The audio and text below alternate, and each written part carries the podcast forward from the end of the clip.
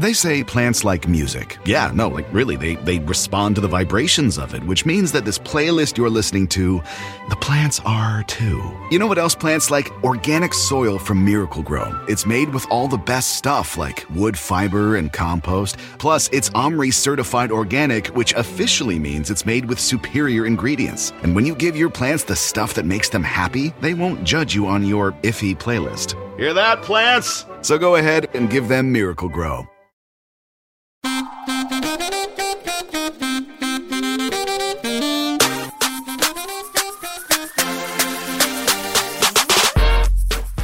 And we're back with an all new episode of Keep It. Morning. I'm Ira Madison III. I'm Louis Hi, Ira. I'm Aida Osman. I'm sorry for interrupting both of your guys' introductions. I'm gonna say you're like Mystery Science Theater 3000, piping in with your jokes too early.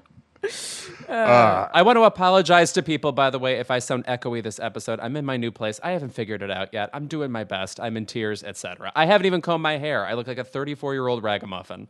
Louis is in a cave. Uh, Aida is recording on the floor next to her front door. Yeah, it looks like I'm in a tenement. you have to be very careful. My you also hovel. just moved. We all did. It's so nice. I want a chair. I didn't just move. I'm in a hotel right now. Oh yeah, and it's what time for you then?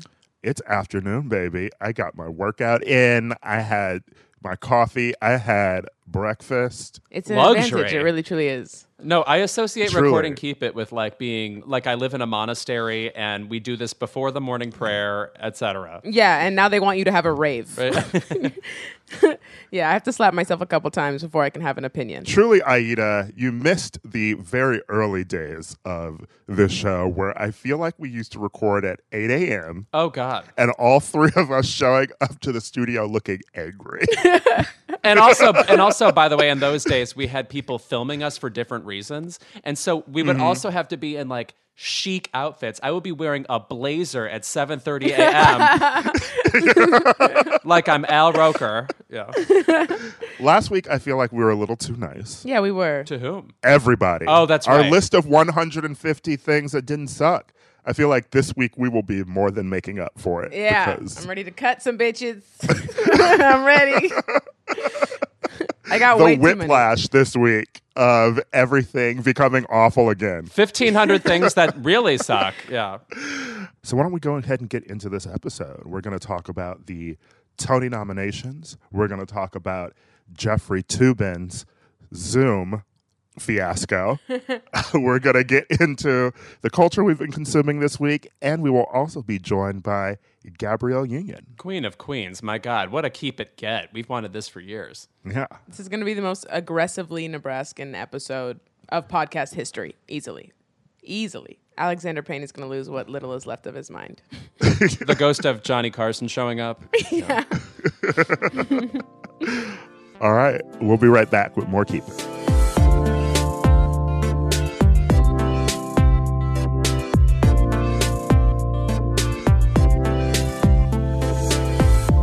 And we're back.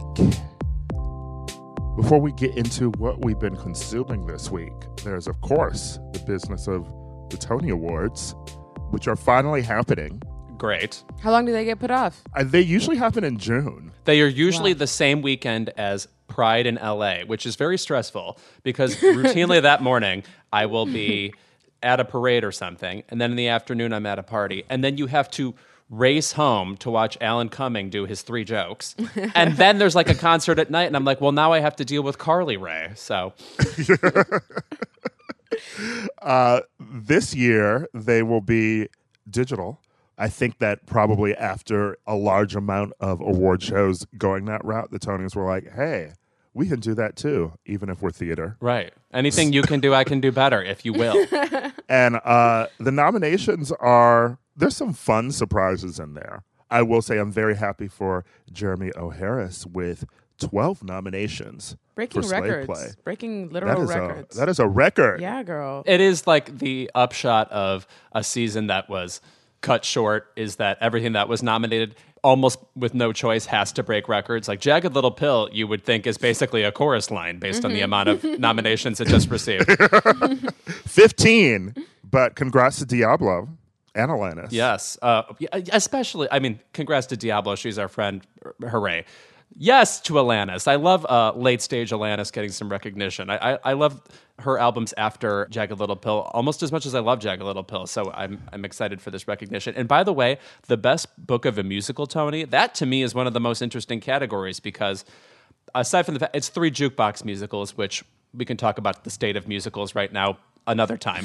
but um, but we've got Diablo Cody for Jagged Little Pill, John Logan for Moulin Rouge, and then Katori Hall, who came on uh, a few weeks ago to talk about P Valley on Starz, who wrote Tina, the Tina Turner musical. And I really don't know who's going to win that category. It's exciting. I absolutely fucking loved Tina, and I'm so excited for Adrienne Warren's nomination for that. All of the Moulin Rouge nominations, um, sure. Well, I'm just gonna say that is truly one of the most horrible shows that I have ever seen on Broadway. I know. I, I concur. Frankly, after I heard the nominations, I listened to a lot of Broadway Sirius XM radio. I don't want to brag, but Aaron Tveit, who is the only Best Actor in a Musical nomination this year, after the nominations occurred, I listened to him sing Roxanne. Who the fuck wants to hear Roxanne jazzed up like that? I mean, I don't even like it in Moulin Rouge, the movie. So to hear it like totally stripped of the like white reggae vibe that we tolerated in the 70s, I don't know. I feel like that's the best part of the movie. Aaron's the only one in the category. Correct. What if he doesn't win? Does he have to actually get? yeah, he could lose. He could lose. Doesn't he have to get like a percentage of everyone who's voting for the Tonys to even get him the award? Like, 60%. Yeah. oh no. It's kind of gladiatorial. It's either a thumbs up or a thumbs down from voters. Yeah. I want to know what happens in that occasion. Do you just not present the award You skip right along by it. since he's Yeah. the only one, or do you say, and the winner is? And then it's like when Tyra would hold up no photo. the girl who's going home is both of you. And Aaron has to sulk his way home and tweet at his Vader tots. Is that what his fan base is called? Do you guys know about this? Vader tots, are they? yes. Yes, yes. It's a- Oh, it's a, very that's small insular disgusting. group. No, it's really, really gross. It's really bad. Aaron Tveit is the classic Broadway musical actor in that he is every age. If you told me he was 54 or 21, I would totally believe it. In the way that like prima ballerinas, you know, are secretly in their sick. Like Misty Copeland, I think died 40 years ago. You know, he also manages to be every nationality of European. Like you, I couldn't peg that man in any way. German features, Scandinavian eyebrows. Don't know. Unfortunately, he's also been in two of the absolute worst Broadway musicals I've ever seen. One was Moulin Rouge, uh, which I definitely should not have gone to see with our friend Matt Whitaker after we were out at a party until 4 a.m. uh huh. Yeah, I know how you operate. the next day, hungover. Um, and the other one was he was in the musical version of Catch Me If You Can, oh, which which I left during intermission. was what was he the what's that cat character's name? Um, I can't believe I can't think of it. He was on To Tell the Truth once. What's uh, was he was he the main guy? Yeah. Such great outfits in the movie though. And the last time I enjoyed Christopher Walken, who's in wait, Christopher Walken is in Catch Me If You Can, right? Yeah, I believe so. Everyone in the musical looked like they were in the ABC show Pan Am, ah, yes. and that and that just seemed to be the entire um, concept for the show. I do love that shade of blue though. The same blue as what Britney wears in the Toxic video for those of you who are underinitiated. Yes, the same song that Karen Olivo sings in Moulin Rouge. Mm, right, right, right. because the songs in Moulin Rouge the musical aren't even the songs from the movie. They update it with newer songs. Like you have her singing Firework. I have to tell you, ever since that Unbreakable Kimmy Schmidt episode where they complain about how the word firework doesn't make sense on its own, the phrase is fireworks, I cannot even listen to that song. I'm like, you're wrong, Katy. L- get a dictionary.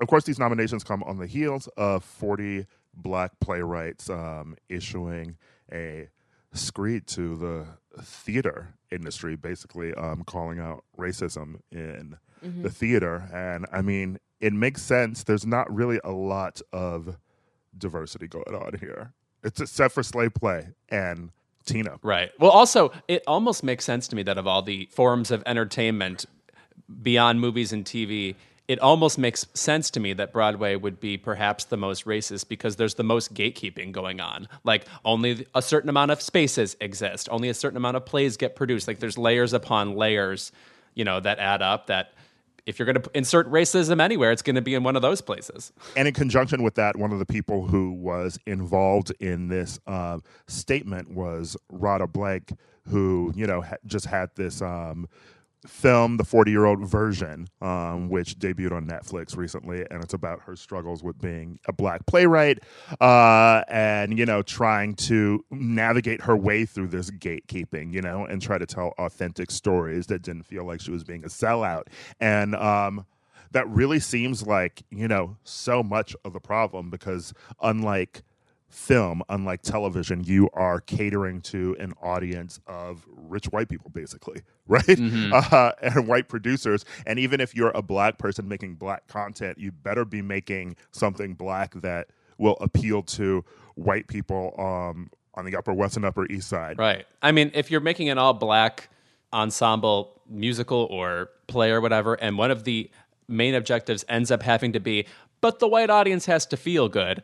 I mean, you're already compromising not just division, but like any reason anybody would want to make something. Yeah. So I mean, it's just you know, uh, and and that was so evident in some of the testimonials we read there. For instance, Lynn Nottage, who's won two Pulitzers, she was one of the people who gave really excellent and startling and incisive feedback. Also, what a shame to imply that white people can only muster being empathetic if they see their faces in the art that they're admiring or watching. Like that's that's a frustrating thing, and that actually plays out in a scene in the movie in Forty Year Old Version, which is an interesting watch. It's basically autobiographical. She's playing herself, and she's writing a play about gentrification in Harlem, and the white producer is like, "Well, we need to see that from the white people's side too."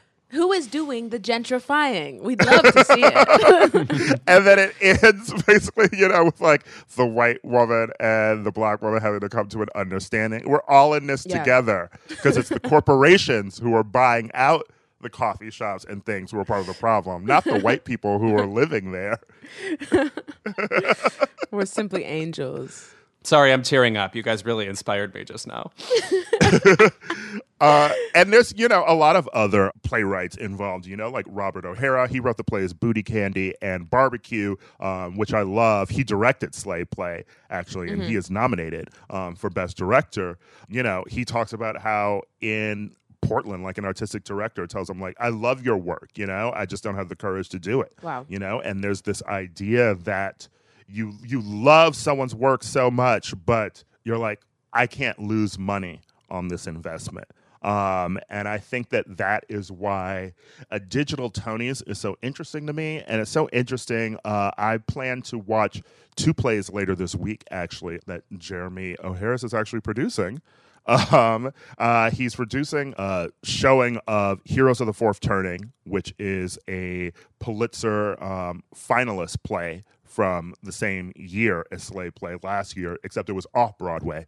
Uh, and it is by Will Arbery. He's also doing um, this play called Circle Jerk, uh, which is um, playing all this week. Uh, and that is like a digital uh, play, basically. You know, it's trying to do theater in the current space time we're living in during a pandemic, you know, and it is, um, I hope things like this are successful. You know, I mean, I Mm-hmm. spent the beginning of the pandemic watching um, Andrew Lloyd Webber musicals. Yeah. Uh, that were streaming each week When they were throwing Um, them in our face.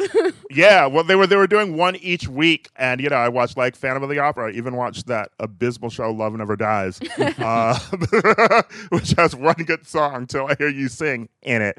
And you know, I just think that like embracing the future is the only way that we're going to be able to break through that theater gatekeeping.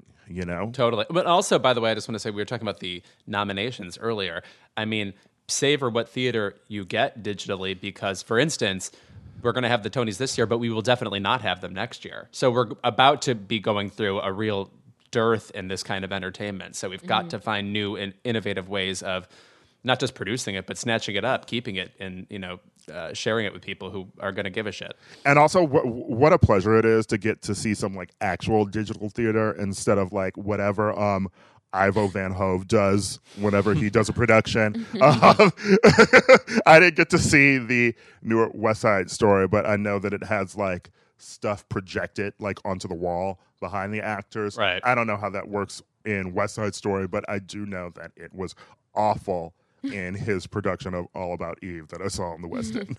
Oh wait, you saw that one with um, uh, Gillian Anderson and And Lily uh, James. Correct, and with the music of PJ Harvey, who's one of my patron saints. Was that not good? Oh, it was awful. I can't believe we've never discussed that. That's like, I mean, that truly is like every chakra in my body is in that. All, all about Eve, Gillian Anderson, PJ Harvey. I, yeah. I also felt gaslit watching it because the entire time I kept thinking, wait, was All About Eve a play? And it wasn't. And then I was like, oh no, it was adapted from a movie into a play. I was like, I knew that, but somehow I was tricked into thinking that because when you see a play of something that was, you know, not a musical, um, you think that, oh, it was originally a play or something. You think it was adapted. and also, it kind of feels like it could have been a play. It's not like chock full of locations or anything. You know? Yeah. Unfortunately, it cannot be a play. Damn it, Jill. Still love Gillian. She's great on sex education. I've only I love her, episodes, you know? those three episodes are great. And Lily Yeah. James is great in those um, paparazzi photos with Dominic West. I was like, this can't be a compliment coming up. Okay, I like Mamma Mia. Sure. Yeah. Okay, now that I'm done uh, attacking beloved white actors, uh, what else have we been consuming this week? Well, I don't know if you guys saw this, but I feel like we can collectively make fun of it. The Let Me Love You Like a Woman music video that Lana Del Rey dropped on the internet, where she's making love to her steering wheel. I don't know if you guys have seen this, but it is an interesting music video where she's, I mean, everyone is struggling to figure out how to make quarantine art pop right now. And she has taken, like, parsed together little clips of her on road trips and, you know, just on tour with her, with her friends and family. But there's particularly, like, there's weird B roll of her singing, like, romantically into the camera while she hugs and kind of kisses on her steering wheel. And if anybody wants a laugh and doesn't know, quite know what's happening with Lana Del Rey, which who, who does, uh, that, that's interesting. That's an interesting thing to watch. You know what I am still sore with her about? Okay, so I forgive her for the clapping back at the critics who she disagreed with or whatever, except for the fact that she said something along the lines of, I don't have a persona, I've never needed one. One, you are so almost nothing but a persona. And I say that affectionately. I love mm-hmm. personae. We all have one, you know? And, and it should be embraced, but that was such a fascinating reveal about what she thought she was, and it like it, it trips me up. It was it was so I don't want to say delusional, but it was so bitter and annoying. It's always tainted her a little bit for me. Maybe she like was playing the part of Lana Del Rey and then actually became Lana Del Rey. Like she's Yeah. trapped in Lana Del Rey, and now she thinks there is no persona. Well, that's interesting that you say that because do you know what I finally watched over the weekend? Is the uh, I think it's 2019 officially now the Dolly Parton documentary that's on Netflix, which has some good talking heads from um, our girl Jane Fonda's in it, Kylie, Kylie Minogue, Minogue. is in it, yes, but Lily Tomlin gives interviews in it where she's like I don't want to say cutting into Dolly, Dolly Parton. She's clearly friends with her, but really insightful things about her. Like she says, like I don't really know anything about her. It's like she doesn't give anything up. Uh, and she goes, I've never seen her without a wig. And there's somebody else. Oh, I think Linda Perry from Four Non Blondes, who, famous top hat wearer. You might mistake her for the lead singer from Jamiroquai sometimes. Um, Famous writer of Pink songs. yes, a- and and Christina Aguilera songs. Yes. Yes. Um, she goes, I think there are two different Dollies, and like they're in conversation all the time. Lana Del Rey seems like a sort of similar situation, though maybe she is in denial about it. well, she's literally operating under a pseudonym. You're using a name. How can you not acknowledge it's a persona? Right. Good point. Girl. That reminds me of how obviously Lily Tomlin and Jane Fonda are friends, but do you remember like Lily's talking heads from Jane's documentary too? Oh, yeah, right. Like, she is truly just the the most insightful slash shadiest talking head that you could get. right. No, she's. I mean, like when you're like a no nonsense lesbian who's been in a relationship 30 years. I mean, like I think you're pretty clear what you don't have time for, and that's not cutting to the quick. Yeah. I would recommend if you have any free time to just watch YouTube videos of Jane Fonda and Lily Tomlin interacting. They have the most the most endearing but like biting relationship and it's it's fun. It's a fun time. this week I um finally dove into the Amazon show The Boys. Ooh, Still haven't seen. meaning to start. Well, first of all, two seasons have aired, and I don't know how I really like missed this show, but I feel like I'm a Gossip Girl fan. I knew Chace Crawford was in it, and I was like, well, I don't need to see him quote unquote act. and so that's how I avoided it. And it was like I was like, oh, it's an Amazon show about like superheroes, whatever. Because I had never really read the Garth Ennis comic that it was based on, even though, you know, like I was a fan of Preacher and stuff. But first of all, he's fantastic in it. Uh, I don't know where this acting came from. Uh, it's sort of like the same way that Penn Badgley had such an amazing turn in You that um, Chace Crawford does the same thing. Um, and basically, the conceit of the boys is that like superheroes are real, but they're managed by like Vought, like a company that's basically like CAA or something, you know? And so, like, they manage their image. Um, and there's a group called the Seven, which are the most famous superheroes. And, you know, they get the endorsement deals and they're in movies, they act in them themselves, you know? And it's like, um, basically, the boys are this group of people who are trying to take down Vought and the superheroes because the superheroes sort of like behave um, with impunity uh, all the time. Like, it starts with. Um, Jack Quaid is the lead of the show, by the way, who it took me forever to realize that this boy is not British doing a bad American accent because Simon Pegg plays his father Oh, weird. in the show and and he looks British and but now I realize oh you just look like a mix of Meg Ryan and Dennis Quaid. um, but um, his girlfriend gets run through by A Train like who's like the speedster of the 7 you know, and like they basically like sweep it under the rug and everything. And this becomes like superheroes are bad and need to be brought down. Um, and there's some fantastic, amazing performances in it. And Chace Crawford plays like a superhero who sexually assaults one of the other ones and then is fired from the group. And it's sort of about him like trying to like fix his image and like get back into the group and then not really. And it's like, it's sort of one of the most honest depictions of like a quote unquote famous person who does something awful like that and how they would try to worm their way back into society and back into you know their endorsement deals and things and not being able to do it and finding religion and things. And i just think that it's a it's a really good show. It's very funny. It's good when it's satirical. It's mm-hmm. not good when it tries to be serious Does it paint Chace Crawford's character as a villain, or is he actually someone that we feel for? both mm. I'm excited to have an fair. opinion about him. I mean, frankly, he's somebody who you just was like a celebrity you'd see walking down the street on like PerezHilton.com once upon a time. Yeah. And that was as far as any thoughts I had about him go. I love when we take somebody like that and then they get to do something unusual and prove something. Like, you know how Robert Pattinson sort of gotten 25 times to do it? And to be fair, he has done it. I like when that's spread around. Yeah. I feel like Uh, Good Times was the final nail in the coffin for me. But yeah, I, I this the, I was very excited to start watching this show. It does remind me a lot of the anime My Hero Academia, which if you guys aren't familiar, Mm. is like remember when Meg the Stallion did her half white, half red wig? She was doing Todoroki from My Hero Academia. And My Hero Academia has the same premise that, you know, there there's a training school. I mean, it's like the younger version. It's like the Rugrats to the grown-ups, if the grown-ups is the boys. And um so they, they- these kids have to train in these in these institutions, and they get sponsored. And it is like you said, like a WME or a CAA, and they get and they get all these different sponsorships. I'm I'm excited to see where the parallels are. Yeah, I think you'll like it. I mean, I truly love when one people from teen shows, you know, get sort of like a second act. Yeah. I love when people are known for like two very good roles. Uh, it shows that they can sort of do something, and I would recommend that people watch also the um, actors roundtable where Penn Badgley and Chace Crawford sort of interview each other because like it gave me new insight into like Chace as a human being. Um, really enjoy the show though. You know, I would say one downside of it is that this the second season dives so well into like um, internet culture and like right wing, like conservative, like 4chan kind of shit. Oh, wow. Um, and in such a good, searing way. But they do need some more writers of color on the show because the, the black character stuff is just goofy. yeah, the boys. But otherwise, very funny show. Also, you know that means Ed Westwick. You better figure out what you're doing because these boys are running amok. well, wasn't he accused of rape? What? Right. No, he's one of those Yeah. people that went away for yeah.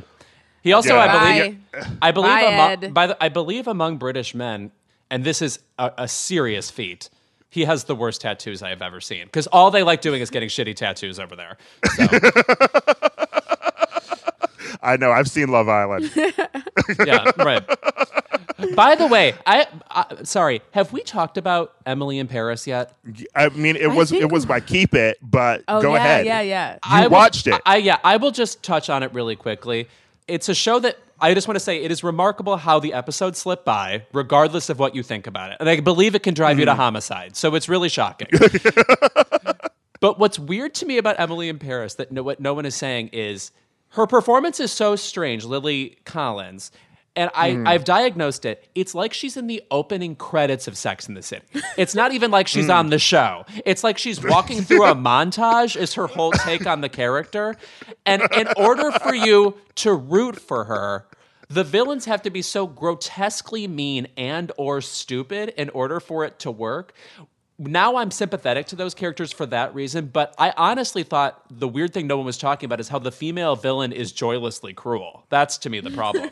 I started to love Sylvie by the end of the series, though. Uh, okay, because I'm like, I'm three this in. is just a French. I'm just like, this is a French woman who just wants to have sex all the time and like smoke and like love sexual harassment because that is what the French do, you know. Uh, and you're right, Lily Collins is just you know like plucking her way through the show, conflict free, stumbling into mayhaps. Um, Louis, I'm surprised you watched it. I really am because I feel like after this onslaught of the, a literal barrage of this show fucking sucks for you to go and watch it. Did you? I mean, and any enjoyment at all? Anything that you could? well, I guess in all honesty, I would have to say I did look at it and continued to look at it. So I guess some sort of endorphin was sparked in me, I'm sorry to say. it's truly a show that had to be dropped on Netflix. I could not like Younger, which is actually good. Uh, I could not conceivably watch Emily in Paris week to week. The fact that it's just Totally. there and you can press play and it keeps going, and the episodes themselves don't even really conclude. Like they just sort of like the credits roll, and then all of a sudden you're in a new episode. Right. Uh, well, it's like think of that new campaign where Ryan Murphy is bragging about how 48 million people at least tuned in to Ratched, and I feel like that show is the same way. They just make it so appealing and aesthetic that you sort of leave it on. Like I, I, I want to, Yeah. I want, I want to learn more about the science of leaving on TV, which I feel like Netflix has tapped into. The absent watch. Yes. I'll leave us with a positive thing about Lily Collins. Uh, do you remember the coffee bean from West Hollywood? Um, R.I.P. Right. The one next to Jim Bar, also R.I.P. Um, she used to come in every winter to get the um, Winter Dream um, tea latte, and she was always very pleasant. How you just put her drink order out like that? Very pleasant, unlike Michelle Trachtenberg. oh, Lily in L.A. Yeah. All right. When we're back, we'll be joined by Gabrielle Union.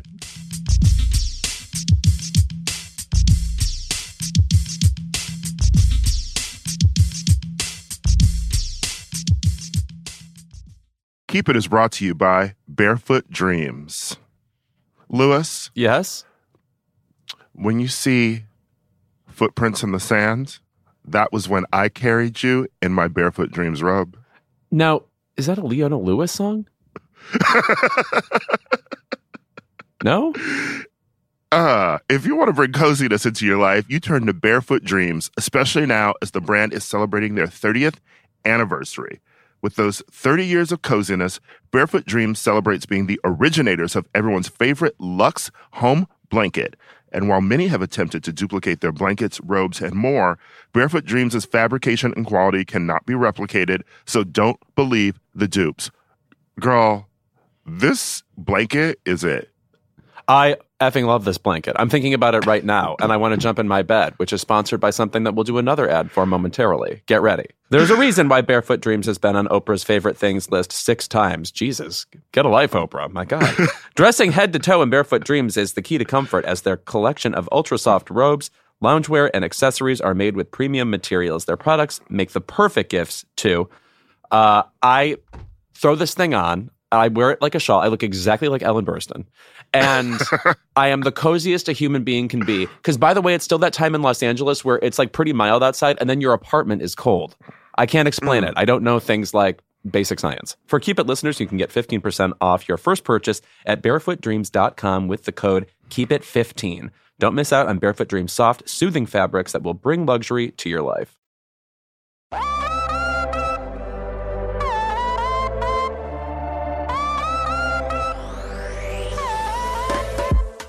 We are very excited to have Gabrielle Union on the show. You have been a guest we've wanted on the show for our past 150 episodes. Yes. And now you're on 151. Welcome. uh, yes, not just an amazing actress, but not even a businesswoman. You are a business Ooh. woman. Oh. that sounds better than the way I say it. But yeah, I, I'll I'll take it. I'll take it.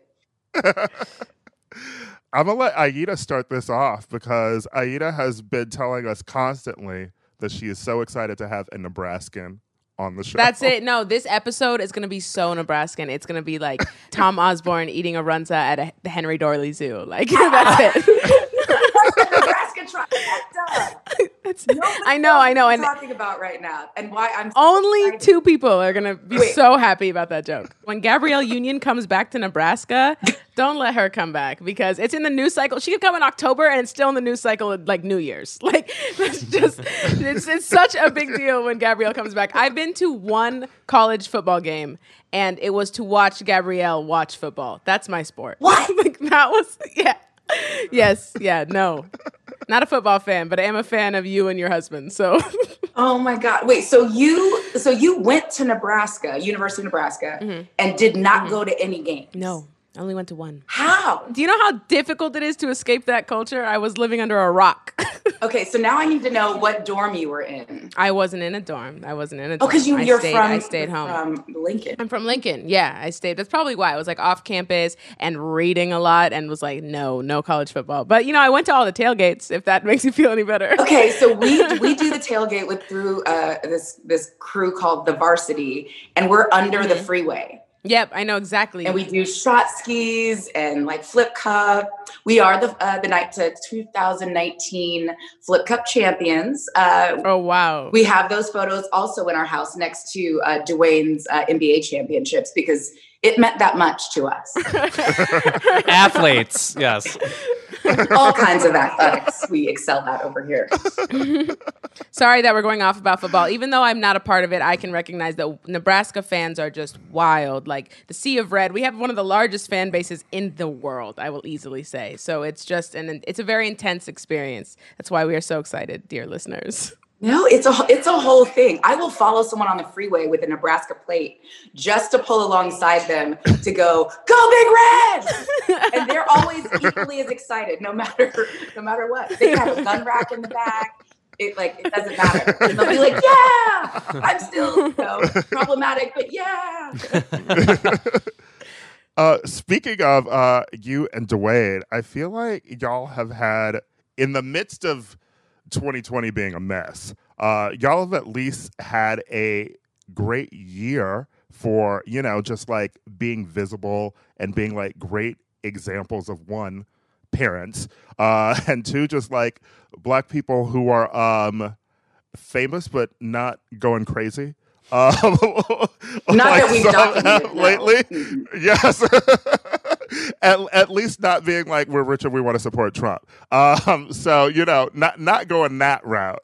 I just want to know like how it is to stay like grounded and also to just like put yourselves out there. Um, like you just were on the cover of Time too. You know, like put yourselves out there as like parents who are now being seen as just like an example of how to parent, you know, um, especially with your, you know, embracing Zaya, um, and then just having that embracement of the LGBTQ community for you two as parents.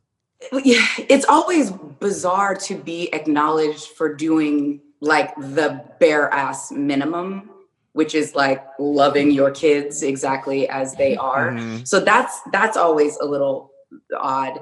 Um, but when you realize that there's a lot of parents who just don't, who like believe that their children are disposable or inherently unlovable you know we understand the the the role that we have and the platform that we have and loving out loud and unapologetically black and loving out loud and um, i'm speaking up about all kinds of things. I would hope that i'm not alone in this.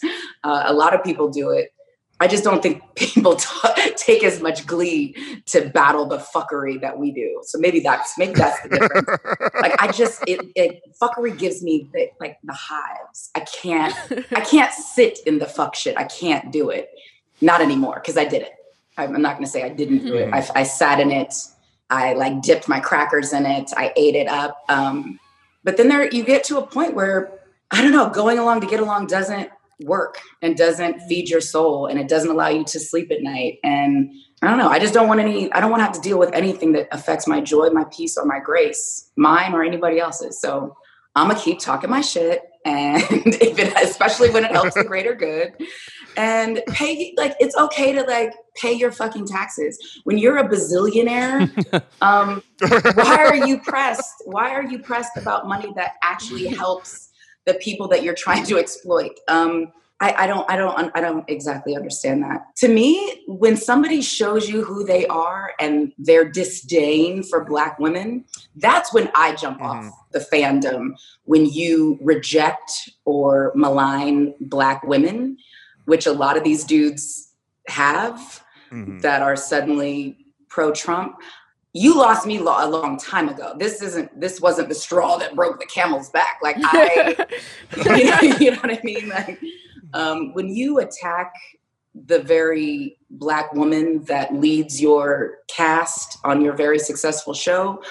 uh, I don't know what else we needed to see, um, how many more opportunities we needed to give before we got to this shock and awe that we have right now.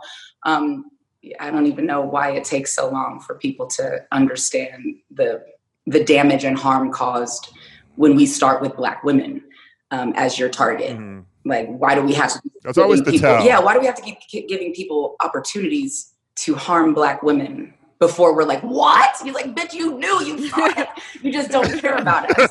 How, how about you just Yeah. say you don't care about Black women and and stop be acting so shocked by more bad behavior?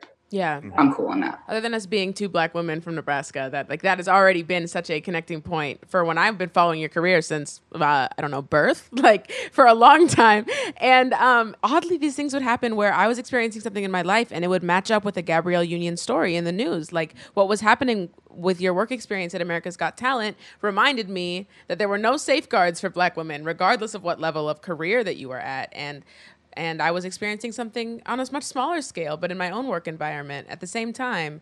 So, as a black woman, like, what do you do to protect your energy when you learn those hard truths that like nowhere is safe? for me and the crew, we've had to find our own safe space. And we before we were calling it safe spaces, it was finding people in the community, sometimes where you least expect it, uh, doing your own due diligence about who somebody is and not kind of going with what the popular opinion of somebody is and finding those safe spaces and creating them yourself. And it might only be five minutes a day on a group chat, um, especially now with COVID. But like we used to have like meetups where we just we called them long drunken lunches that sometimes turned into even longer drunken dinners um, where we just had a chance to just vomit our emotions and all the, the things that we experienced during the week that we weren't safe enough to talk about openly. Because you just you know those bills needed to be paid. The bank is so weird about wanting their money every month. Um, you, you needed that that safe that safe space and that strong cocktail to to just vent to, with other people who see you and hear you and aren't going to try to explain away your trauma and and the harm that you've been experiencing for the most part safe spaces amongst um, within our community and and randomly a bomb ass ally I feel like I have a um, photographic memory for celebrities who give great interviews, and so you always come to mind. Like if it's a video Yes. soundbite or I'm reading something, like I can always depend on it. One, usually being funny, but two, like just uh, just super thoughtful. And I was thinking a few years ago, you wrote a memoir, and you're the exact type of celebrity I always want to write a memoir. Where I'm like. We only got to hear her speak for five minutes in this interview. Please go off for 300 pages. What was that experience like for you? Did you gain anything from having uh, written a memoir? The process of writing it was exhilarating and they're very therapeutic. And but the process of handing over some of your deepest, darkest secrets to the world um, is literally it really does feel like tossing your baby into a crowd and hoping people catch it um, and don't like abuse your baby yeah, for the most part, people were like, "Oh my god, look at this baby! This is such a sweet baby." And then some people drop kick my baby, and you know, you know, I don't know. So it's you want people to have a positive takeaway from your words. You know what I mean? I'm a lover of words. I love word games. I love books.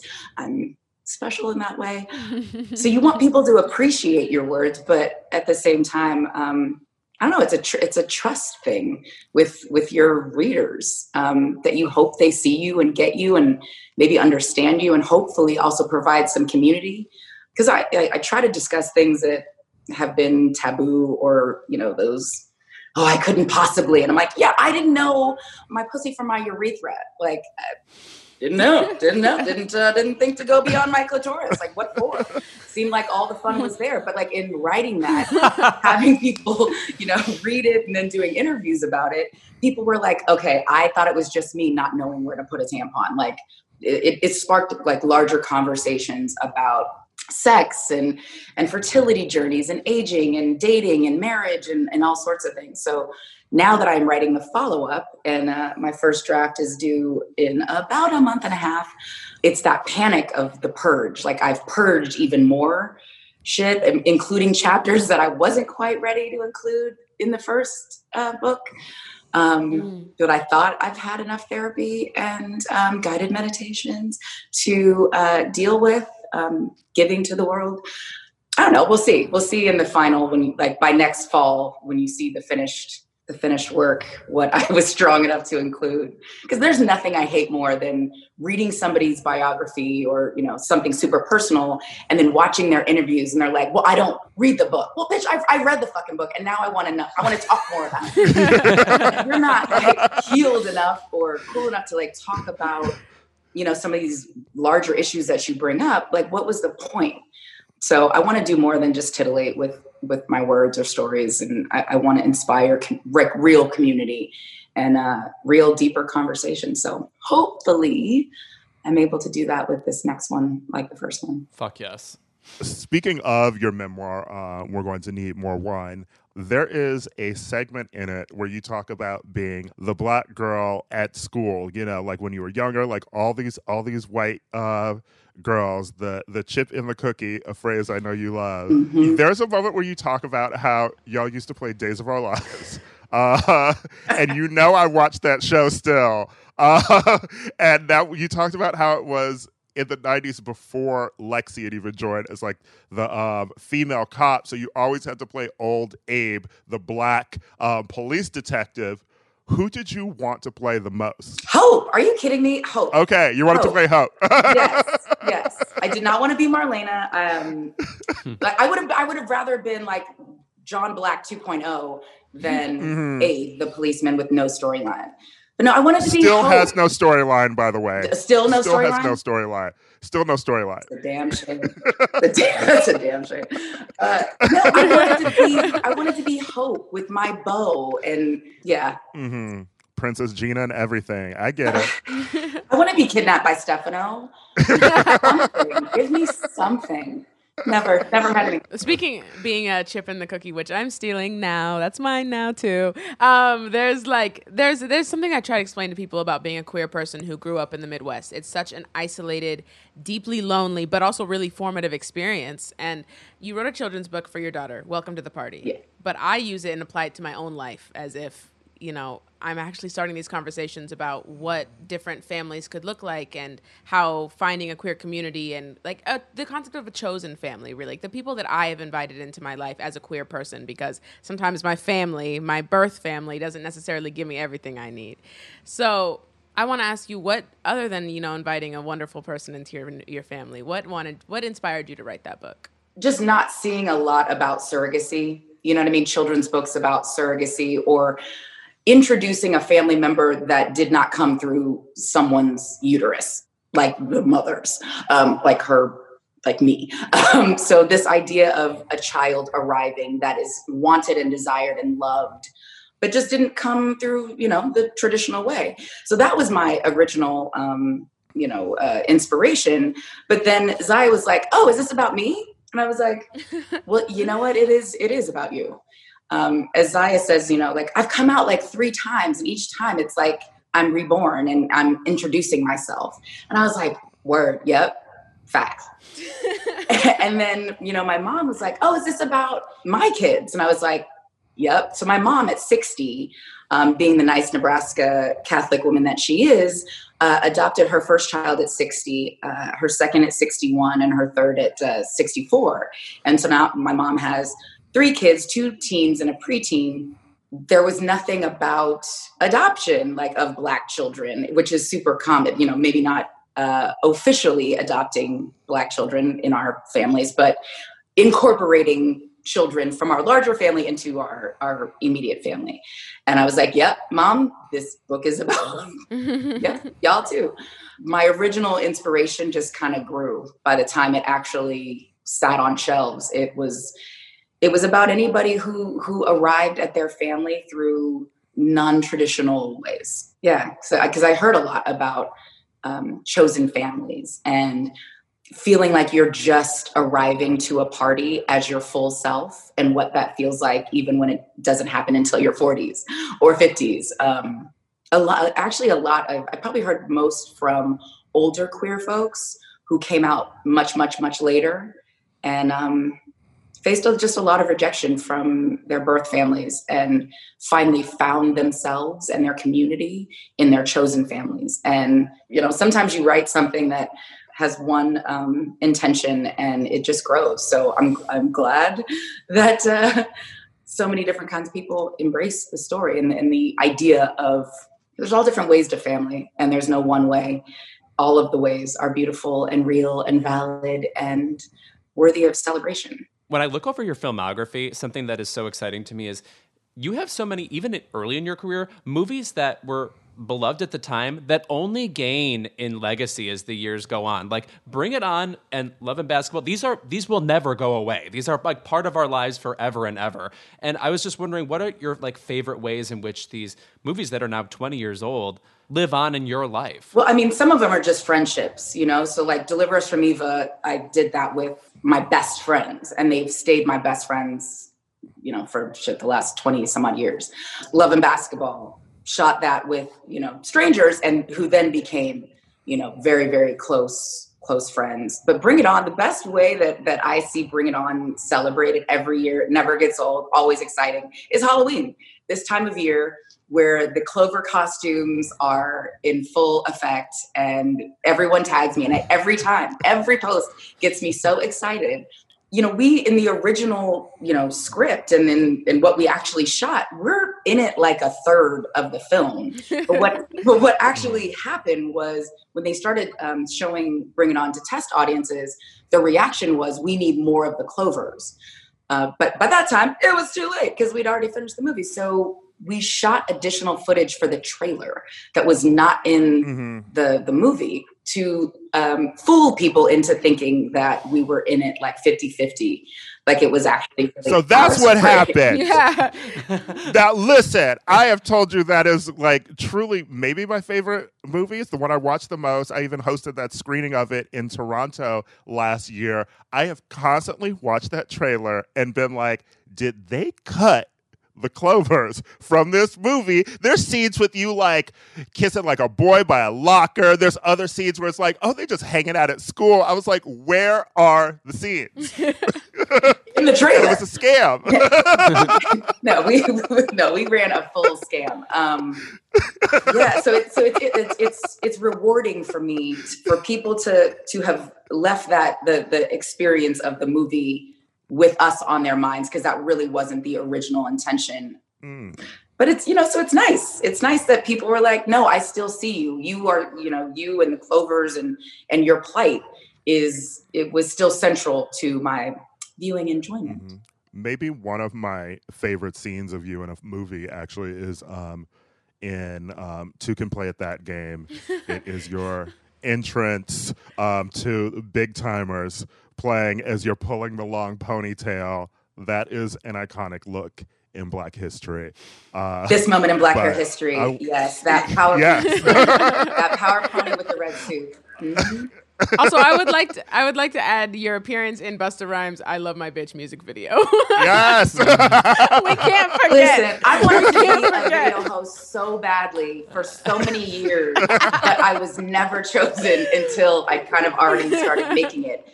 Uh, bittersweet, but um, I'm still holding out hope that 3T will reunite and I can star in their video. There's still time. I mean, gravity and time don't work on you, so you, you have- that's why this shit is Truly. pulled back, so it's like a snap. uh, I have uh, one last question before you go. You you're known for like your roles, your memoir, your interviews. Yes, I want to ask you about one unexpected thing that um you have become known like all over social media for now. You've surely seen the memes from your Oprah interview where you're talking about like your past as like Oh, a mean girl before and how you got over it. And when you have the quote, Did you get the job? Is your house any bigger? Did money magically get put in your mm-hmm. pocket? Mm-hmm. Have you seen that memed to say other things on social media before? oh, to say other things other than what I said? It's it's like there's specifically one, I think it was like one of like did you get the clown shoes? Did you get in the car? Uh, or, like, or one for even like, uh, did you get to go in the house? Did you tap for massa? Like, like they cha- it's changed. It's changed to say different things um, in so many other memes. You know what? I never actually opened because I can see them like when people tag me, but I, I just assume they're they have I didn't know that they were changing. the- That's awesome. No, that's that makes me almost as happy as Grease 2, um, which is what I was hoping that you would talk about, Ira. Oh, I have I fully. over my lack of an invitation to the Grease 2 party. I don't know if I'll ever get over it because I didn't know there were black people who felt as strongly about Grease 2 as I. I had a Grease um, themed birthday party. You were there, Louis. Oh yes, Uh, I was when- a cool when I- writer myself. Yes, that's right. Yeah. Uh, and our mutual friend Kelly Carter came to the party. Uh, we I had a photographer there and everything. And then later, uh, she was like, Gab was so bad that I didn't tell her about have no one to share. I mean, like Grease is my, Oh my all-time favorite movie of all time. Cha-Cha DiGregorio, the best dancer at St. Bernadette's with the worst reputation, is my all-time favorite character of, of life.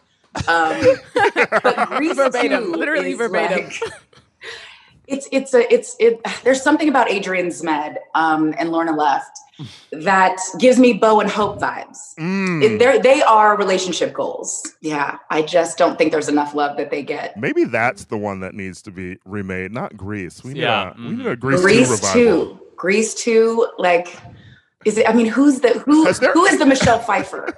Like, who do we cast as the Michelle Pfeiffer? Hmm. You, you look like you're still in high school. What?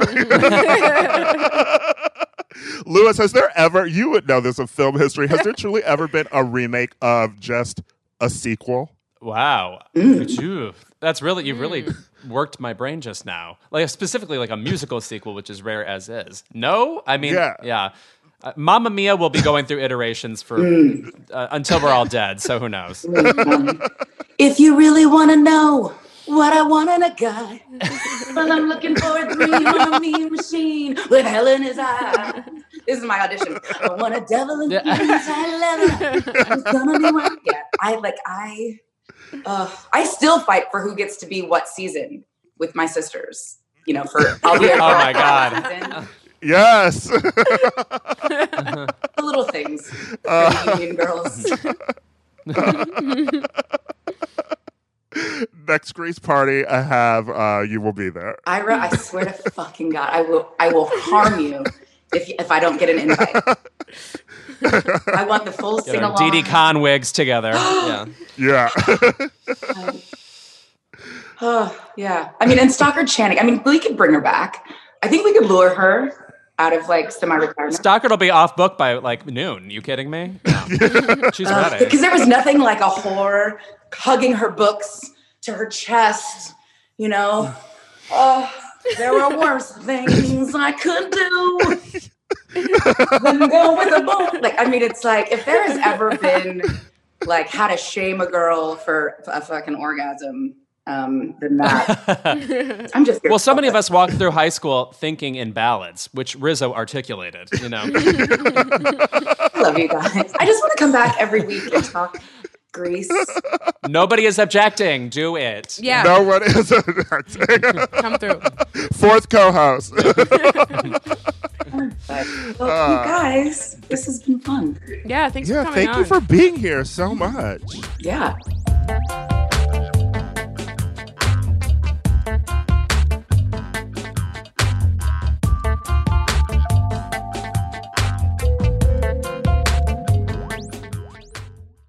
The living room is where you make life's most beautiful memories. But your sofa shouldn't be the one remembering them. The new life resistant, high performance furniture collection from Ashley is designed to withstand all the spills, slip ups, and muddy paws that come with the best parts of life. Ashley high performance sofas and recliners are soft, on trend, and easy to clean. Shop the high performance furniture in store or online at ashley.com. Ashley, for the love of home.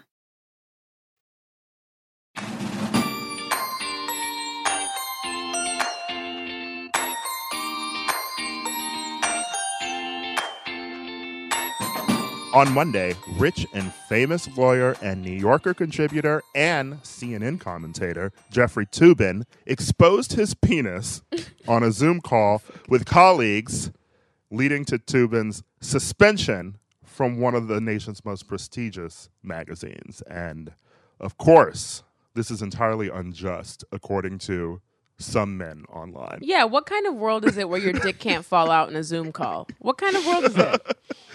Where are we safe? Uh, so basically, he was on a Zoom call with employees of the magazines and WNYC Radio, where they were doing a call prepping for the election, um, doing like election night coverage. And all of a sudden, like, there's a pause in the call for breakout discussions. And then people see his camera tilted down and his penis is out when the news was first coming out, like people were like, "Oh, was he like going to pee or something? Like, did this accidentally happen?" And now it seems that like he had a second video um, screen open and was jerking off Oh no! and forgot to turn off the video on the work call that he was on. a mess. I just want to say this is like the worst kind of news story because it has the initial appearance of like nutty stupidity, harmless enough, whatever. And then the more you think about it, it's like, well, did he do it on purpose? I mean, like based on what you just said, it it sounds like he didn't. But like, it's so disgusting and so like, it, frankly, could be traumatizing that like it's like it's hard to just talk about it as like I want to sit here and make tube and Japanese puns with everybody, you know, whatever. But um, but it's just it's like oh no it's completely horrifying. There's an article on i believe it's theweek.com that talks about the myth of the male bumbler and how like people get Oh, credit wow. for like bumbling into horrible situations like the, the, the author draws a really good parallel to how uh, woody allen handled his horrible allegations as and sort of just shrugs them off you know i'm a bumbler etc um, i recommend people read that Just Mr. Magooing yourself. yeah it, it also didn't help that on Twitter, what was trending was just Zoom dick, and I was like, "Oh, does Charli XCX have a new song out? Like, what is going on? that we are doing this. Madonna's out here with a new album.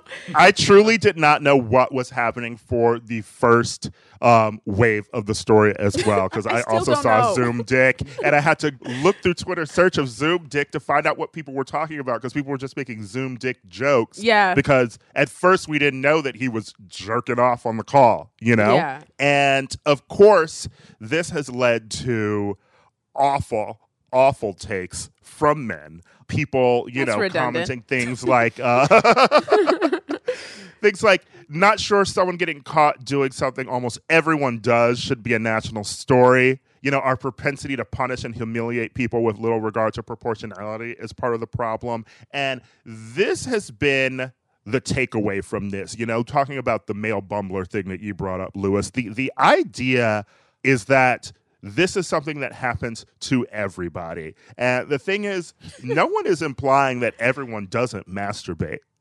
What we're saying is that everyone does not do it in the middle of work, particularly when you are on a Zoom with other people working. You know, like you're not even at an office, like fleeing to like some bathroom to jerk off in the middle of your workday, right? You are at work on your computer. And I know that with the pandemic, like the lines have become blurred between like what's work and what's home life, right? But you are truly on a Not call, that home life. Yeah, right. right? you are truly on a call. Like, even if they couldn't see you, are you getting your rocks off, jerking off while listening to your um, coworkers on a call?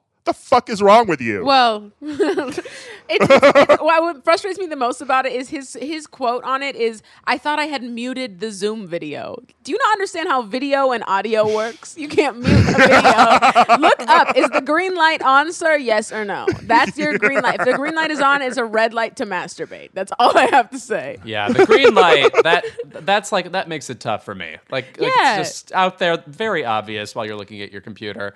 There's no way to think about it where it makes any sense. Where like you can relatably write away what had occurred. You're right. Like it's mm-hmm. too close in proximity to like the actual workspace in terms of time. Yeah. So it's just frightening. I wonder if people like that are deliberately just trying to self sabotage. Like, what? It, like, you had to know that this was going to cause problems, and I really refuse to believe that you didn't know you were being you were not being perceived. like, I, I I just don't.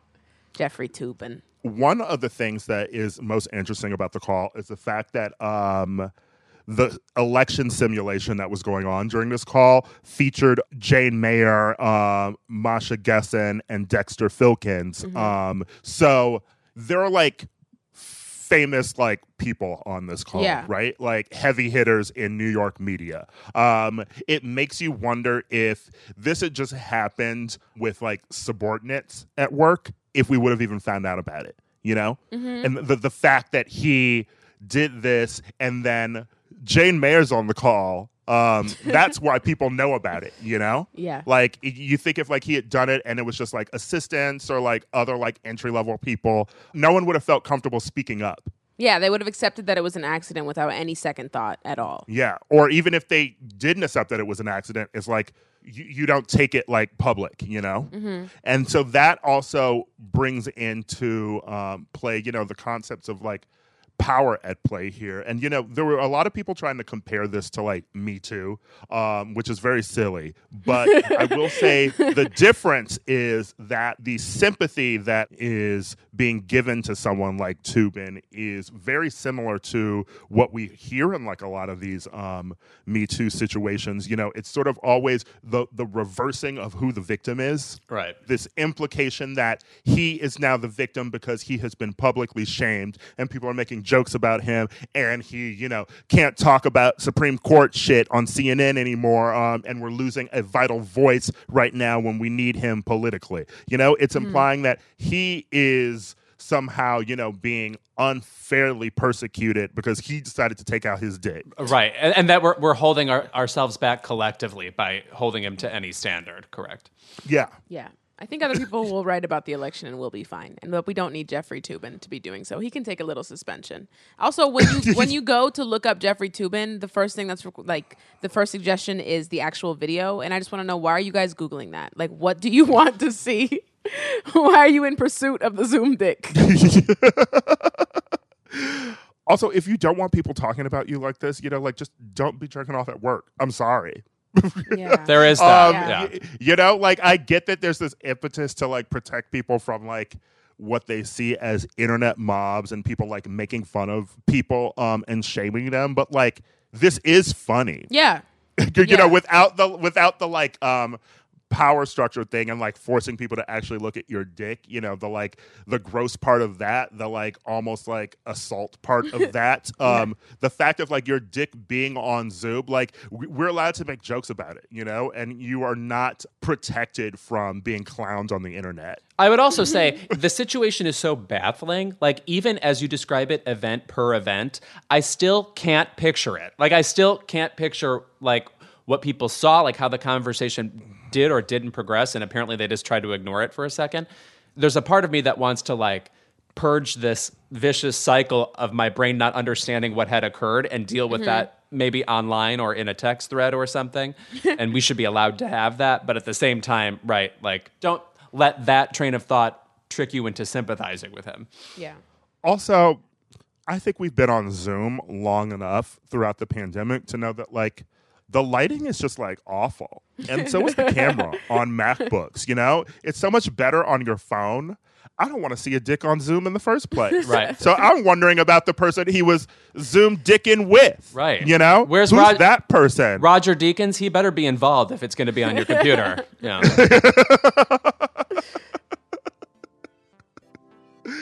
uh what a what a completely nonsense story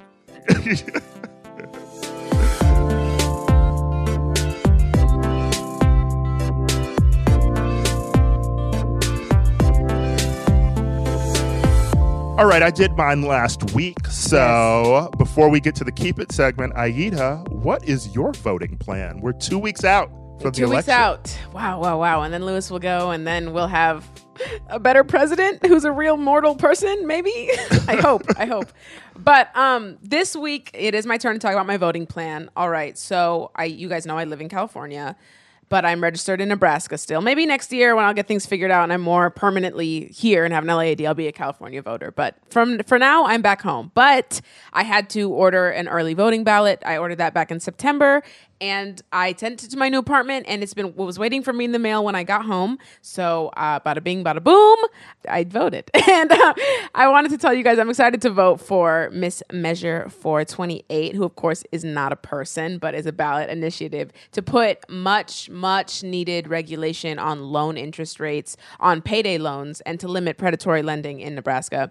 And if you aren't in Nebraska, still look into like loan sharking policies in your state because there's a high potential that it goes on there too. Whatever banks deem as like a high risk borrower, those people are being barraged with with high interest rates. In Nebraska, it's about 400%.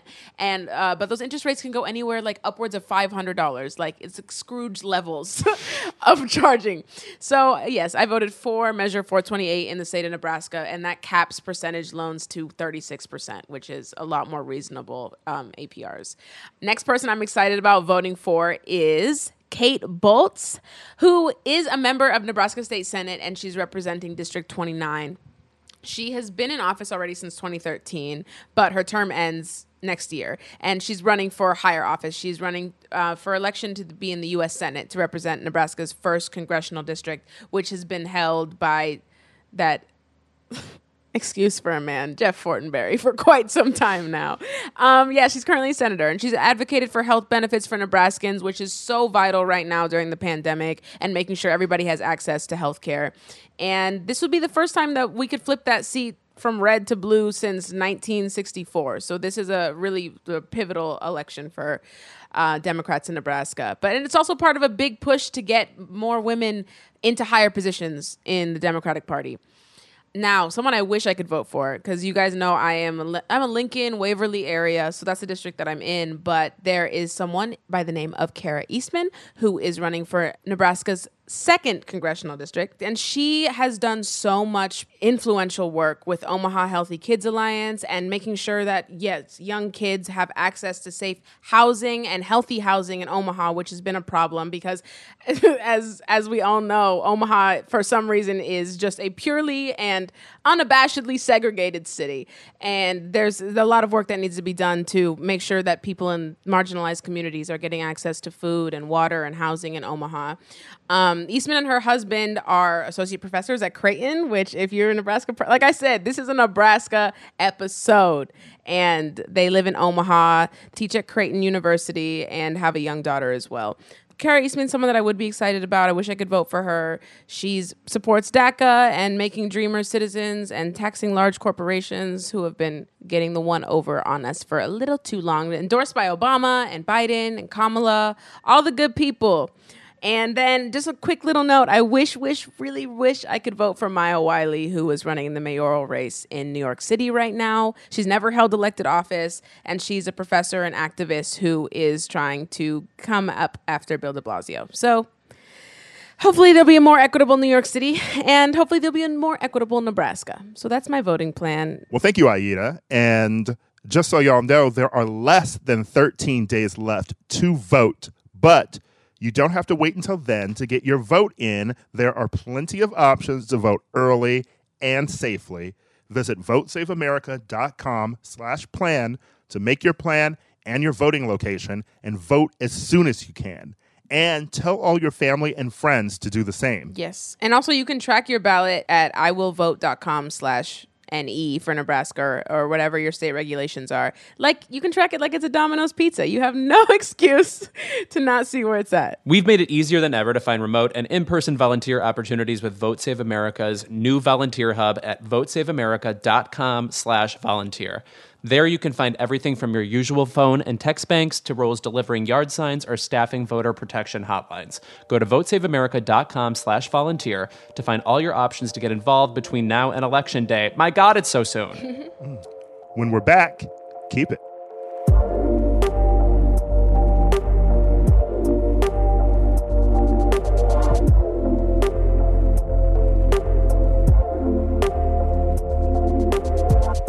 And we're back with our favorite segment of the episode. As usual, it is Keep It. I feel like we've got a lot of things to keep this week. True. What's on your mind, boys? Well, why don't, why don't we get this out of the way? I feel like we all have a collective keep it to Miss Tiffany Trump. who who like Melania unfortunately had cultivated a bit of intrigue over the years. Like what do we know about this person? It can't be is she here to save us? The bullshit we thought. And hmm. now this video has surfaced. Didn't gain a lot of traction as far as the beginning of the week mm-hmm. went and it happened on friday. She spoke at a quote unquote trump pride event in tampa where she came out to i got a feeling by the black eyed peas which Yeah. Popular song in this year because it's a 20 it's a 2020 song. I mean, you may you may as well put on KC and the Sunshine Band. What? Whose pride is that? and she came out and did like an even dirtier version of the Ron Reagan Jr. thing, where she's like, Oh, yeah. I know my dad, and you know he understands the LGBTIAQ community." She sort of stumbles through it in a voice that can only be described as Miley Cyrus esque. there are questions of did she leave the tea out on purpose? Based on the presentation she was giving, I'm not sure she was purposely doing anything. She was trying to say CIA, which is the craziest part about this whole story. Right. yeah, I I don't know. Maybe like the children's book that were read to her were alphabet books that had 28 pages. Right. I don't understand like what synapses were not firing when she was giving this speech. I think it's just a beautiful coda to um, what always happens with these silly, superfluous white women that gay men will sometimes try to stand on the internet. You know, like the whole thing about Tiffany Trump, as you were saying, Louis, was the fact that like she was never really brought up in the same way that Ivanka or Don Jr. or even um, that claymation um, Eric. figure Eric is brought up, and you know, so it was always like, oh, she's the forgotten daughter. There were always jokes that like Trump doesn't even know her name, and it used to be like she's the one who's going to bring down the Trump empire, right? And like she had released a song. Uh, Years ago, uh, like a bird, Like a Bird, Uh, yes. and- yes, and so people would always um, reference that song or be like, "When is Like a Bird gonna um, chart on Billboard?" Like Mm-hmm. jokes like that, right? And then here she comes, and she's just as miserable and disgusting as the rest of her family. Right. Shocker, Wow. which we saw weeks ago because she trotted herself out at the RNC to defend her father.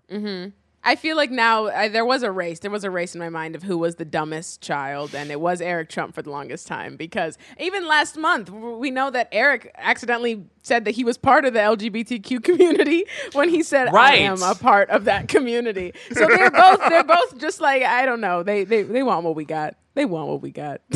And he's also married to Lara Trump, who goes on CNN and tr- tries to uh, stutter her way out of making fun of Joe Biden's stutter, which was uh, fascinating to watch if you haven't seen that interview. But yeah, also, truly, even though there may be some mystery gay out there who gets like some irony laugh out of calling Tiffany Trump like our potential savior, there is no gay person, even in Tampa, where I've never been, and I'm sure they're lovely there, who could possibly mistake Tiffany Trump for being an actual ambassador to the LGBT community. It is a pathetic stunt on her part. Who was there? The gr- the room looked like it had twelve people in it, and I'm not even sure any of them were gay. I mean, like, this is still the man who had the people fu- paid for to watch him descend on an escalator and into our goddamn lives. So you never know. That is that is like whenever you see blacks for Trump's photos, they're they're white people wearing blacks for Trump shirt. right. I don't think any of these people were actually gay. They they paid some college students, probably from um, Talking Point USA, to um, hustle over to some little convention center and listen to her just stumble her way through this speech. You the know? location And- they put a shower curtain up in a 7-Eleven and we're like this is this is it this is it lesbians by the twinkies Bonnie McKee literally performing in a 7-Eleven parking lot. That's oh oh call back to American Girl. Love Oh, that song. goodness. Do not let Tiffany near that song. She will claim it. Yeah. it was probably originally written for Tiffany after Like a Bird, but then when Like a Bird flopped, um, Bonnie was like, I'll sing it myself. also, you brought him up. Keep it to that bitch, Ronald Reagan's son. Yeah. Don't fucking tell me anything about your dad. Don't tell me anything about him. No. In case any of you missed, like he comes out in an interview talking about oh, my father would be disgusted with the way that like Trump is just basically desecrating the Oval Office. It's like, no, he wouldn't. Your father is the reason we're in this fucking mess. he lit the fucking match. He started the fire. Billy Joel knows it. We know it. Nobody could suck worse than Reagan, except of course our current president and nobody else. So there you go. um, formal keep its this week. I just want to say that I have a keep it I wanted to abort, as in I it's not going to be my keep it. Um, I was initially going to say keep it to the supermarket sweep on ABC with Leslie Jones. When it started off, I'm like, oh, it's not as good as the original, and the lighting is too get ready horny.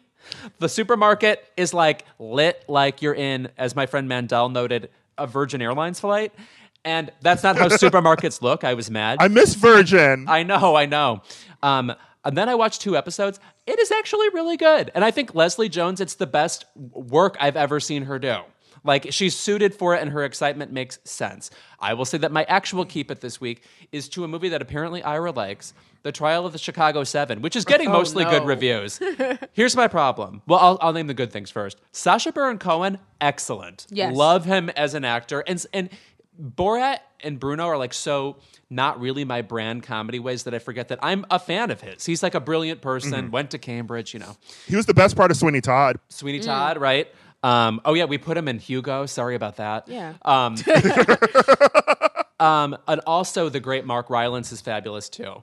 Unfortunately, Aaron Sorkin is someone kind of like Woody Allen to me, where regardless if the material is good or bad, you are so used to how one character will get a monologue and he'll be up against some total rube or some total scold. And the and the good and bad guys to me are uninteresting in that dichotomy. And that is what happens in this movie. It feels like a radio play which a lot of people will like i think but it just feels like less than a movie to me. And my god the lighting. Turn on a light in that courtroom. My jesus i couldn't see shit. You needed the Virgin Airlines lighter. that's what i'm saying. Right yeah make horn me, horn me up. Yeah. So I watched the trial of the Chicago Seven last night, um, mostly um, in spite of Eddie Redmayne being in it, uh, and mostly for um, love of my life, Jeremy Strong, being in it. Who Not I into that performance hilarious. either. Not into that. Really? No. It's. I thought he was great. I thought it was very funny or die. I loved him and Sacha just basically as this like um modern version of Pineapple Express um, Mm-hmm. operating through this Sorkin movie. But what I like about the Trial of Chicago 7 is that it plays to Aaron Sorkin's strengths. He he loves a speech. Uh, he loves you know someone getting um indignant for the truth and justice. You know, and he really loves the government um for some reason. You know, he thinks that like at its best level, the government is the most beautiful thing to ever exist. Um, this movie works in that respect for me because it's basically about people giving speeches you know? Like he's originally a playwright. He did that with a few good men um, and it takes him back to his roots of like here is a setting where it makes sense for people just to be talking all the fucking time you know? Uh, and i think that those ticks work for me because at his core um, aaron sorkin is really just writing straight males who need recognition and to be loved by other straight men. Right. Which does put me, an anger in me. I just want to say that. Go ahead. Yeah. I feel like I feel like I like that because you and I talk all about one of the only interesting parts of the Oscars really is paying attention to the best actress and supporting actress wins because the roles that men are usually nominated for are like overwrought um and like the annoying kind of shit like um uh, Gary Oldman um, Yeah. in The Darkest Hour, or, you know, like a performance I actually like, but, you know, like a Casey Affleck in Manchester by the Sea. It's usually those kind of performances, right? Like women um, at least get like fun, dramatic performances that like are quotable, you know, like like a Blue Jasmine, you know, or like a Viola in Fences, you know, like they feel like they are actual like fun characters that you want to watch. And if there's one thing I can say about Aaron Sorkin is that he is obsessed with writing straight male characters, but he usually at least has the wherewithal to make them interesting.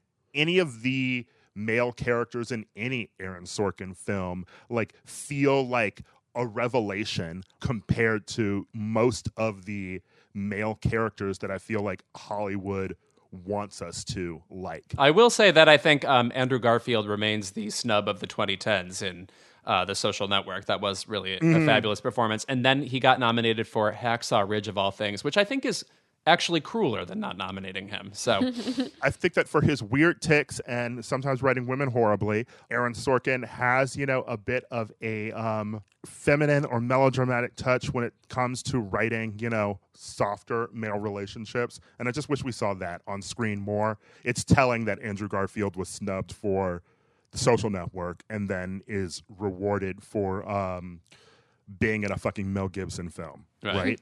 It, it shows what the industry respects. on that, I can agree with you about Aaron Sorkin, but I won't go any further in this Molly's game you've set up for me. Molly's game is a lot like the trial of Chicago 7 too. I think it would be better if Aaron Sorkin didn't direct it. I think he's not a director. Ri- right. The direction was very traditional, I thought, but Yeah, unfortunately, the script is better than the direction, just like Molly's game. Aida, what do you think keep it to? Wow. So there are six men who have just been taken into custody because they were caught to have been devising a plot to kidnap Michigan Governor Gretchen Whitmer. Hmm, and, the, like, the Michigan Six. yeah, the Michigan Six, the trial of the Michigan Six.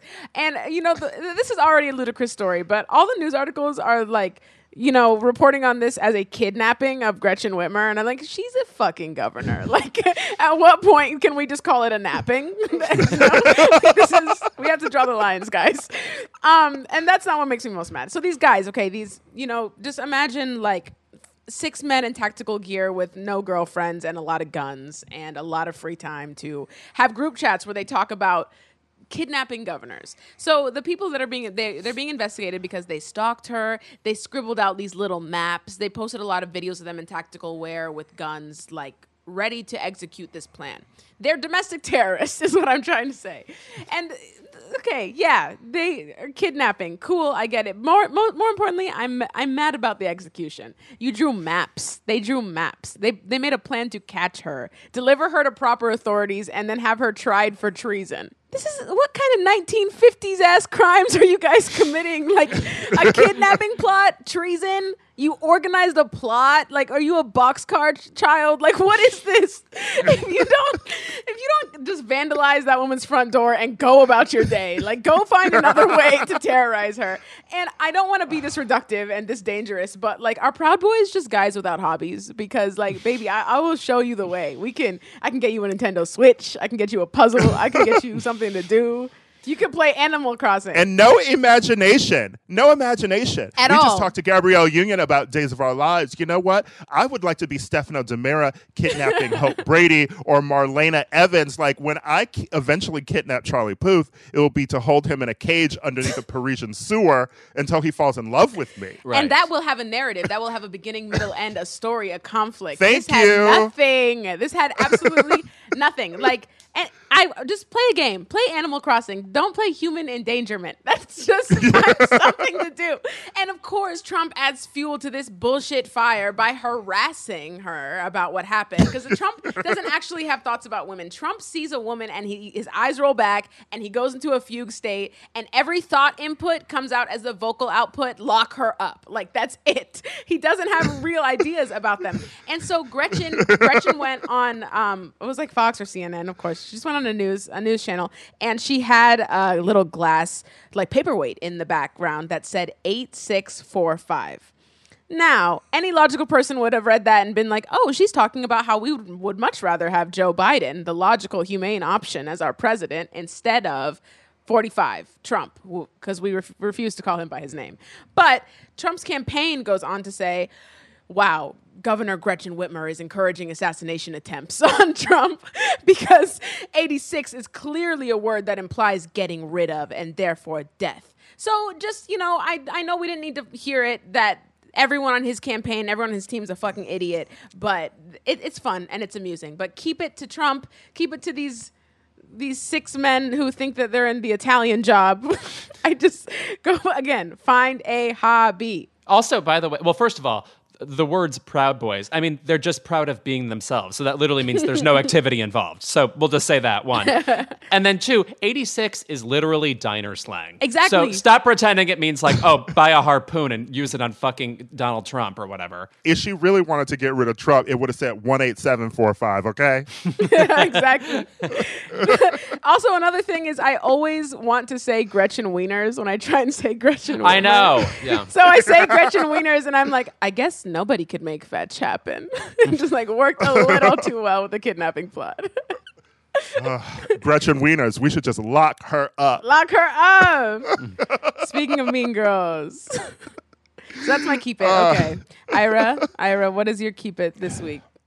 My keep it this week is to several black men, all of them rich, Mm-hmm. A gaggle of them. um, a, ga- a gaggle of Negroes, a gaggle of niggas. Um, not just Kanye, who who we've been exhausted talking about, um, but Fifty Cent, Uh, Ice Cube, Diddy, all of them who are now um, coming out either pro Trump or in direct opposition to the Democratic Party because they are rich and basically don't want to pay taxes. Again, just Um, bored men. Bored men. We had the Proud Boys, now we have the Bad Boys. Like just bored fucking men. Let me get into the first one. 50 Cent was posting um, on Instagram after discovering Joe Biden's tax plan of, you know, taxing the wealthy. And it's like, oh, I don't even care that Trump don't like black people. I want to vote for him. Fuck Joe Biden, basically, because he wants to keep his money. You know, he sold quarter water to Coca Cola.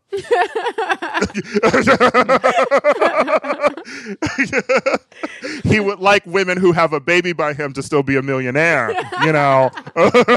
and he can only give them, you know, a a Popeyes gift certificate if Biden taxes him. Curtis, yeah. Fuck you, Curtis. brilliant, brilliant. This no, I've never heard this point of view before. I'm so glad he articulated it for us. Oh, you'd like more fucking money and you're incredibly rich. It's like it's Right. it's so impl- it's insinuated that if you are a celebrity, you are a covert Republican now. If you're going to be like that, that's just a level of stupidity that I can't deal with at all. Right. And then there's Ice Cube, who is talking to Trump about black issues, apparently, saying that um, he had a talk with the Biden campaign and that he had a talk with the Trump campaign, and the Trump campaign, you know, decided that they would support his issues or whatever. I don't know. I really haven't paid too much attention to the actual Ice Cube of it all because I still remember when he was um, on his anti-Semitic rant like a Right. few months ago. Wait, is this the so Nick, is it like a Nick Cannon esque type of feel? Is it like the black liberation, black Yeah. first, forward thinking? Okay, okay, Marcus yes, Garvey. yes, okay, yes, Marcus yeah. The Garvey. Jew, the Jews are holding the blacks back. Yeah, is the yeah, yeah, yeah. thinking. Mhm. Yes. Um, and then Diddy is um teaming up with this group called like Our Black Party, which is about um, Who's Black Party? You know, our Black Party.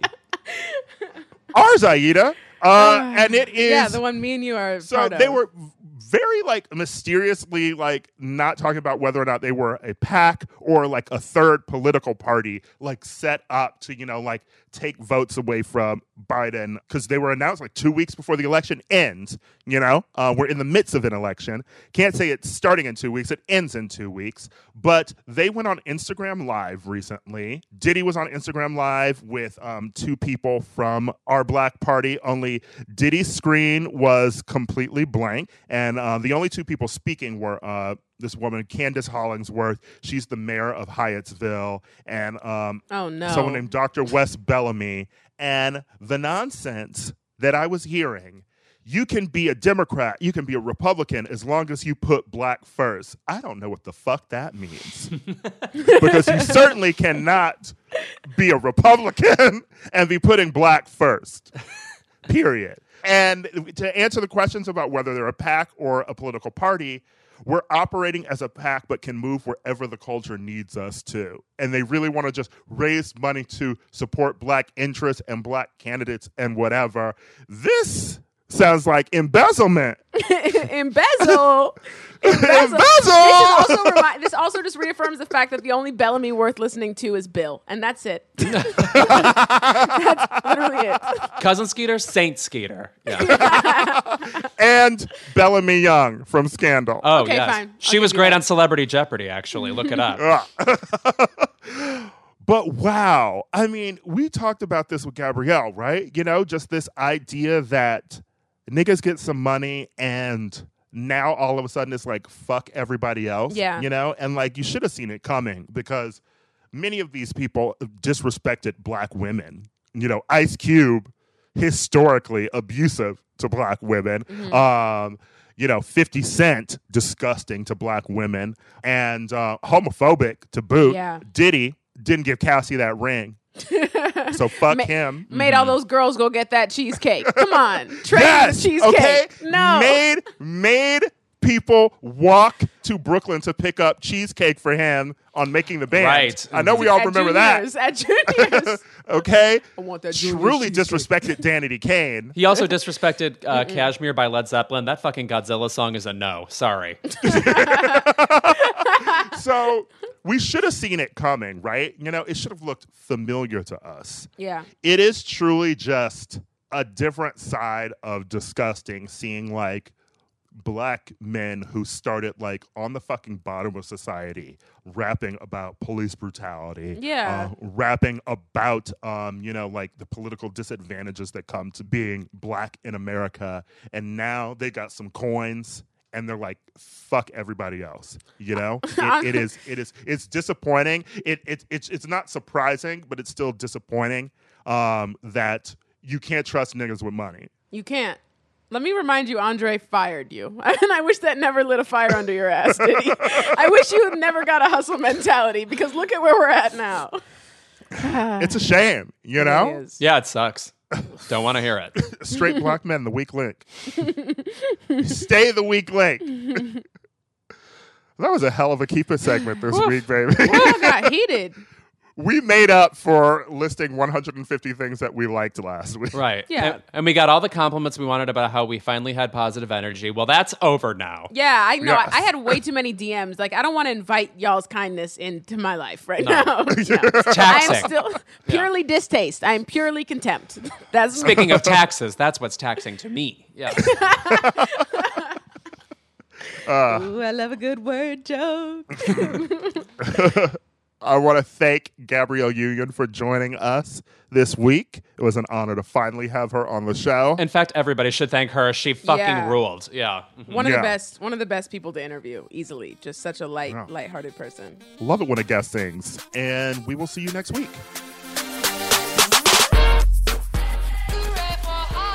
Keep It is a production of Crooked Media. Caroline Reston is our producer. Our editor is Bill Lance, and Kyle Seglin is our sound engineer. Our digital team is Nadine Mokonian and Milo Kent. Thank you to Brian Semel for production support every week. The living room is where you make life's most beautiful memories. But your sofa shouldn't be the one remembering them. The new life resistant, high performance furniture collection from Ashley is designed to withstand all the spills, slip ups, and muddy paws that come with the best parts of life. Ashley high performance sofas and recliners are soft, on trend, and easy to clean. Shop the high performance furniture in store or online at ashley.com. Ashley, for the love of home.